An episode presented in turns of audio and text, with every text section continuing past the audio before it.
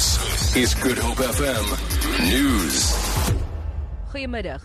Die DA-kandidaat Vasco da Gama is as spreker van die Johannesburgse Metro Raad verkies. Die EFF het die DA gesteun in die verkiesing. Stemmery is vroeër 2 keer opgeskort.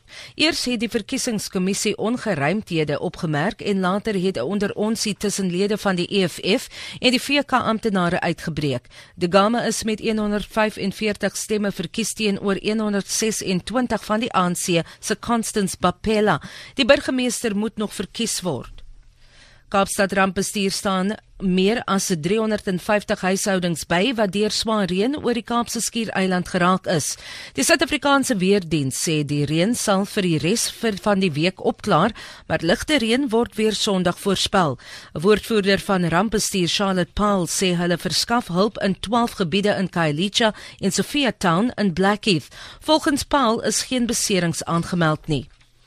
Die bestuurshoof van ArcelorMittal, Wim de Klerk, sê die maatskappy sal seker maak dat hy hom nie weer aan onmededinging onmededingende gedrag skuldig maak nie. Die maatskappy is 'n boete van 1,5 miljard rand deur die mededingingskommissie opgelê. Die maatskappy het erken dat hy met Columbus Steel, Cape Gate en Skool saamgespan het om die prys van skrootmetaal vas te stel. Die maatskappy het ingestem om die boete in 5 paemente van 300 miljoen rand te betaal.